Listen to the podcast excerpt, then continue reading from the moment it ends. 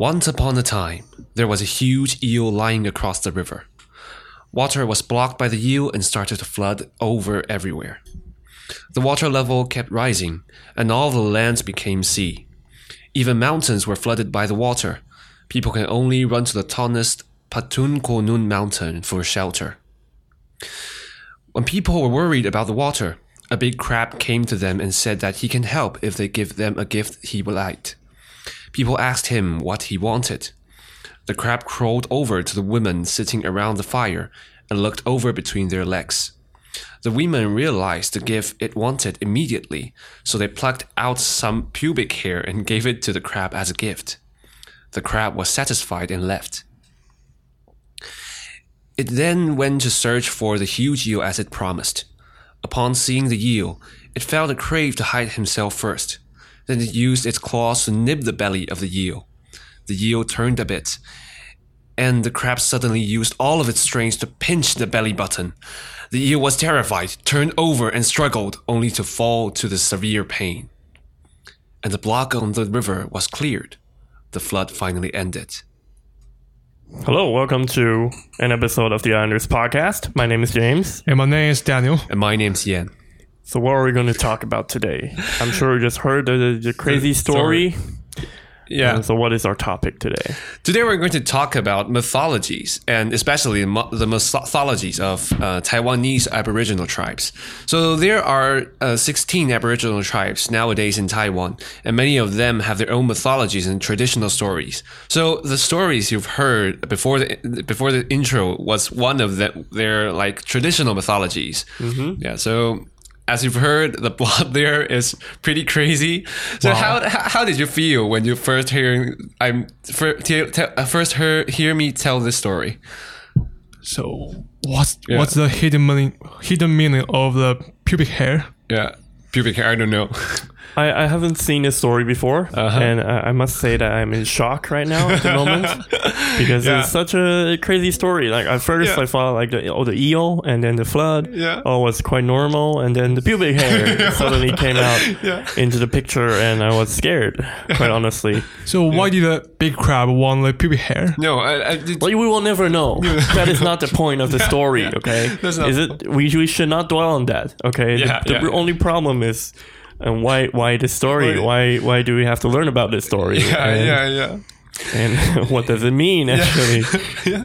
yeah, I believe maybe at first um, this, the mythology, the story itself was like um, there's some flood came and they're trying to um, like run away from the ran away from the flood. They came to the the, the mountain. I've told, but yeah, they just add some other elements inside there.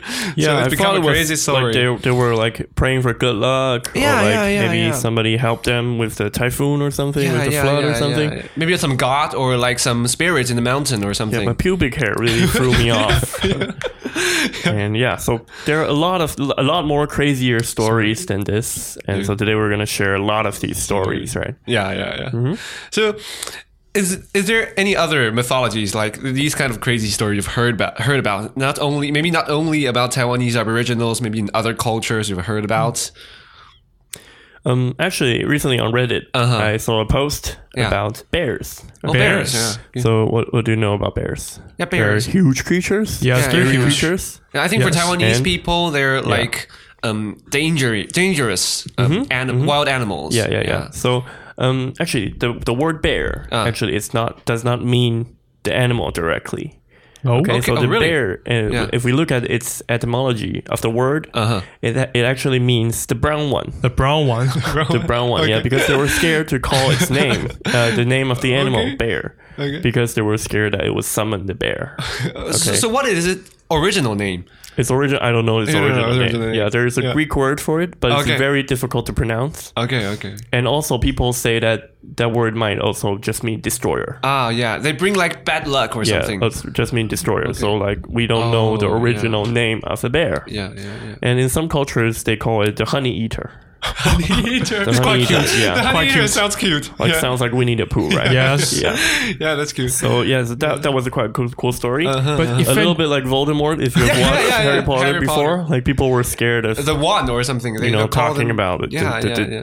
the things that they were scared of, right? Yeah. Yeah. I think tr- in traditional culture, like ancient people, they somewhat believe in there's some magic power in words and in the sayings, right? Mm-hmm. So if you call someone, and especially in names. Yeah. So I think I think I read a um, a series of fantasy novels that I think is Earthsea series or something. They Mm-hmm. believe that um, there are some kind of power in names. So um, I think the main goal of the characters in that stories they're trying to find their true name of themselves, so they can gain much more powerful magic power of themselves. Mm-hmm. Yeah. so definitely, cool. I read a lot of like Yeah. the fantasy novels. Like Yeah. they were based on in like prehistoric times. Yeah, yeah, yeah. When the humans were just humans, like maybe yes. like a, a long, long time ago in the prehistoric ages, in the ice ages. Yeah, So they were very afraid to call the animals by their names. yeah, yeah. So like a lot of the animals had like um like a token or like some some other different nickname yeah.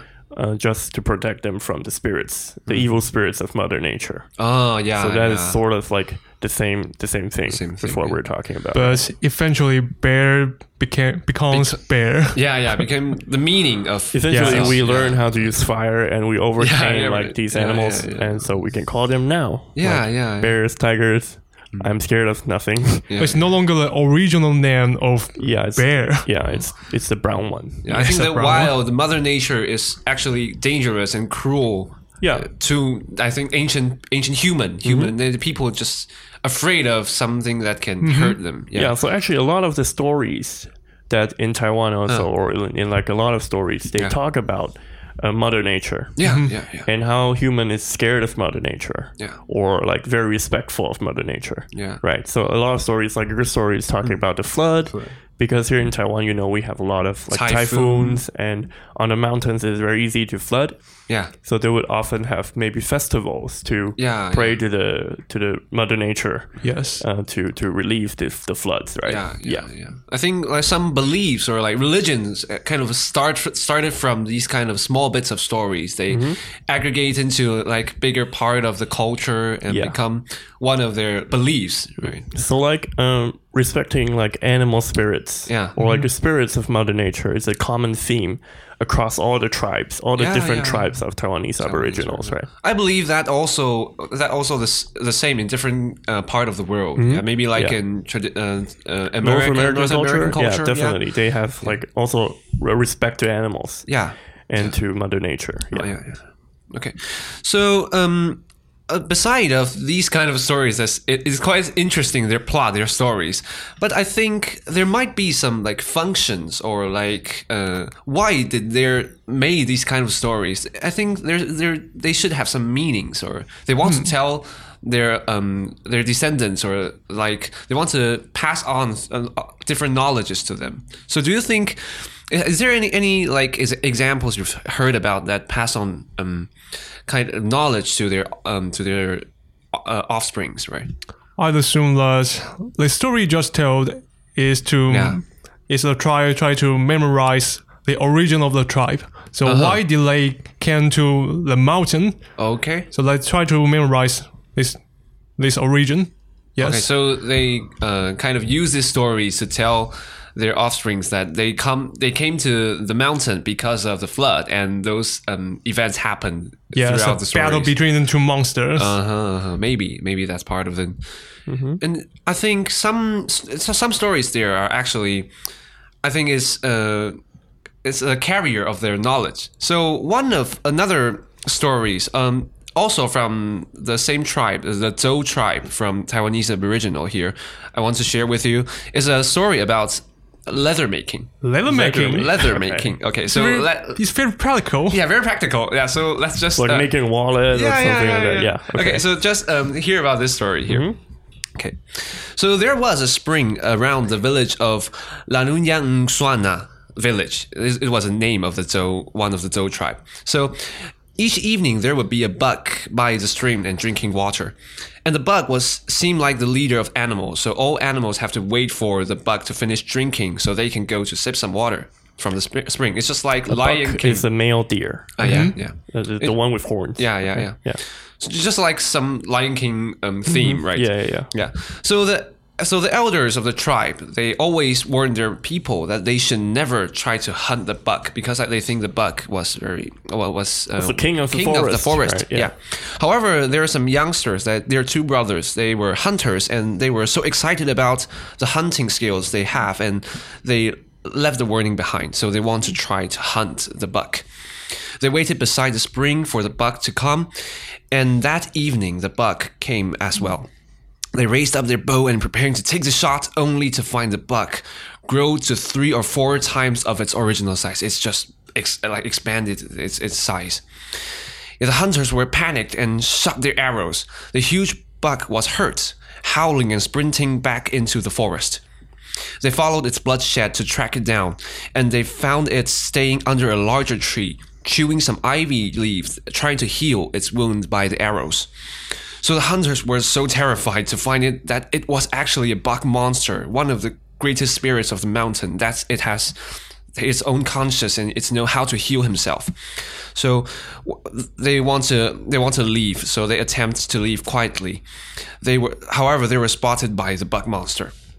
The buck grabbed one of the older brother and hung him over the, over on the tree, and then rubbing him on the trunk and told the younger one of the brothers, it, it just rub keep rubbing and and and say, "This is how you should treat the skin of animals to make leather." So that was how Zhou people learned how to make leather from animal skins. What? Okay, interesting. What? Um, took a weird turn right there. Um, Yeah, I've never thought of the plot would be. yeah, I thought it was uh, just hunting the animal, and then Yeah. the, the tribe was cursed or something. yeah, yeah, yeah. And you have to afraid of the Mother Nature. Yeah, but then he became a teacher, Teacher, suddenly, suddenly. and told him how to make leather. leather. Uh, Wow, that is very cool. That's very cool. He's really a generous buck. Yeah, yeah, and all, and, and also uh, the tribe of Zhou uh, in all Taiwanese Aboriginal is famous of its leather making skills.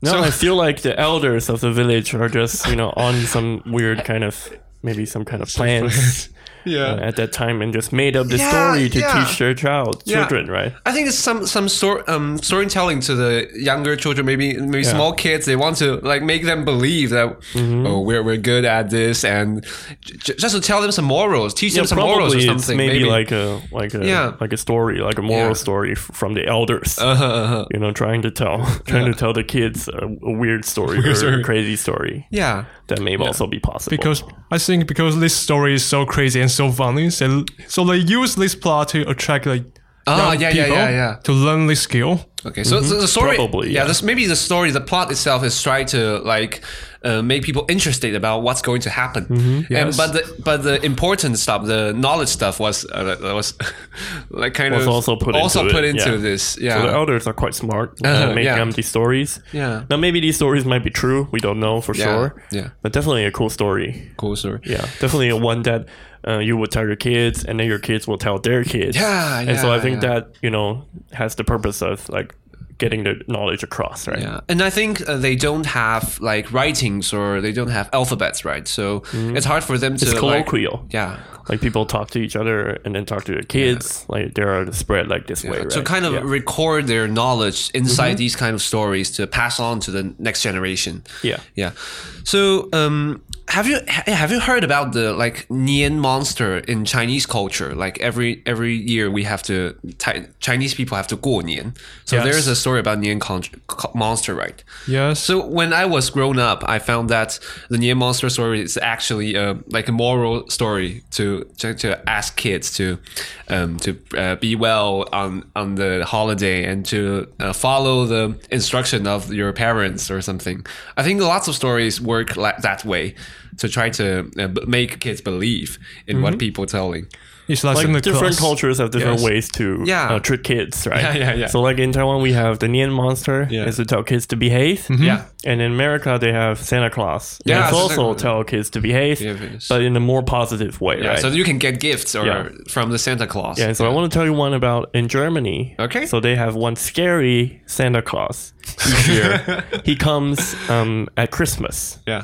and his name is Krampus. Krampus. Okay, Krampus. So he has horns. He has gold horns. And he's a monster, Uh-huh. and he will eat the kids if you don't behave on Christmas. Wow. So it's very different from like from, uh, from American American to German. So that is a scary version of It's Santa brutal. Claus. Yeah. Yeah, Yeah. Eat, eating kids. Yeah. yeah. Wow. Yeah. So actually, my favorite uh, Chinese monster is Tao Tie. Okay. Uh, Tao Tie. so Oh. Tao Tie is a, I think it's a big dog, yeah, yeah. and Someone- he he can eat everything.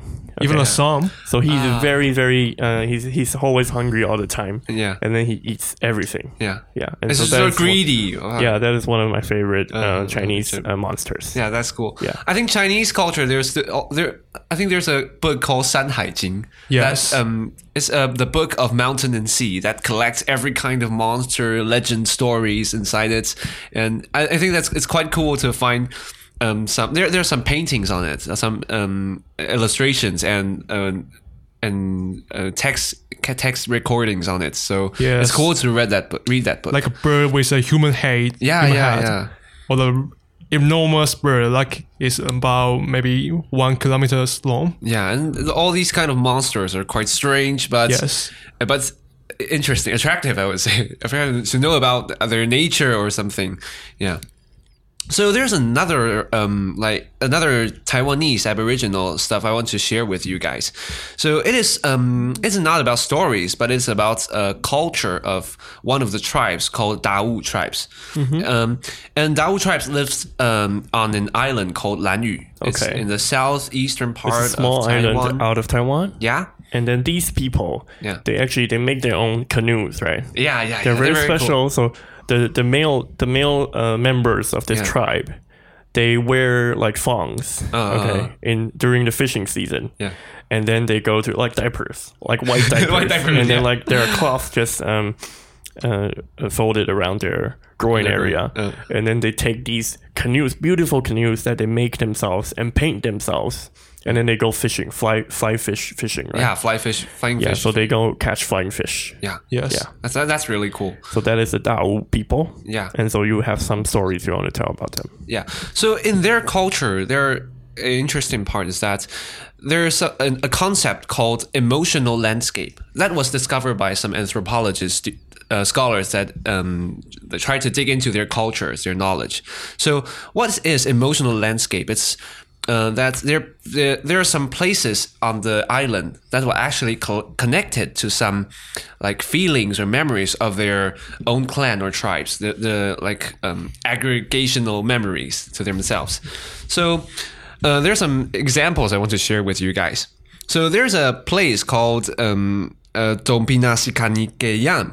This place is um, is a place of loving love stories or um, trying to um, make people meet together. So So, they associate different feelings or different Yeah. situations to different places, Places, in their island, right? yeah. And there's another another place called Jimakapala. is a place that will cough. That will make you cough. make you cough. So, like in their culture, they will if they're passed through, maybe they- they're not going going there, but if they're passed through this area, they will cough. So That's weird. yeah, th- this affect their like daily life behavior. Yeah, in in such a, a spatial way, I would say. Yeah. So there's a there's some cool another cool example here is there are there are two places called uh, Do Pia Pia Lang and Do Malahet Lang. It's the name of a better rock and a bad rock.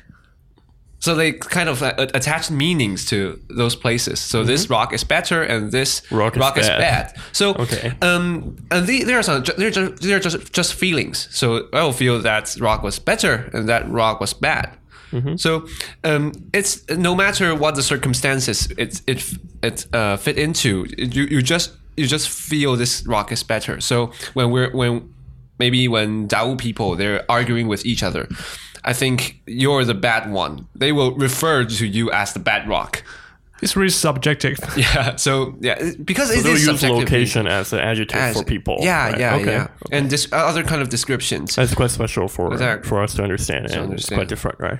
Yeah, and also there are some places are related to their like uh, traditional um, mythologies or legends, or like some kind of witch um, witchcraft, you know. So there's a place called Domakaso Mosoaji Dewan. Is that you this place when you touch on this the rocks, stones, or any other nature things here, the weather will change. Mm-hmm. Yeah. So if maybe if they wanted some like they they want the weather be became become better, they will go there to to have a celebration or praying to to the mother nature to having the weather change. So the locations actually um, affect their daily life in a very special, a very cool way. Yeah. So there are also some um, some places are attached to the stories they have.